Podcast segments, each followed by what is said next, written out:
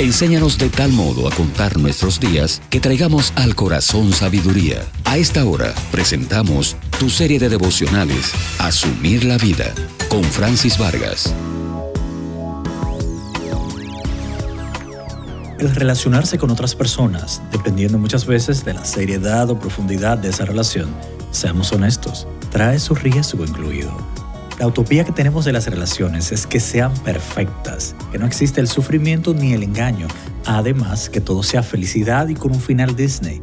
Pero seamos sinceros, ese tipo de relaciones perfectas, a la manera que nosotros la idealizamos y que nos ponen en cuentos de hadas, no pasan de ser una simple utopía. ¿Y por qué digo esto? Porque no podemos esperar relaciones perfectas entre personas que no lo son.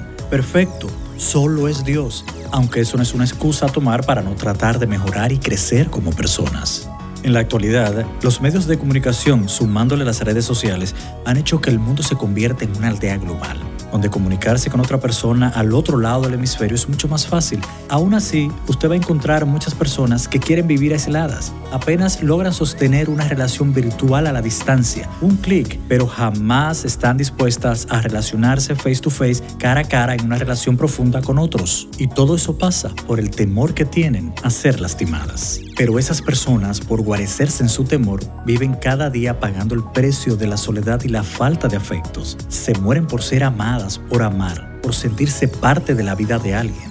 Como dije al principio, relacionarse trae su propio riesgo y eso es inevitable. Pero la esperanza y la satisfacción de amar y ser amado, aún en medio de ciertos conflictos, es sin dudas el camino a seguir.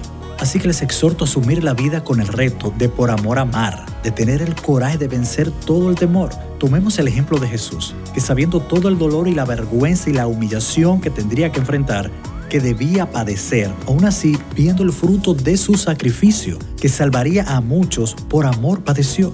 Así que pidamos a Dios que nos dé su sabiduría, su gracia para relacionarnos con Él primeramente y con su amor vencer todo el temor que nos impide relacionarnos, amando y dejándonos amar por otras personas.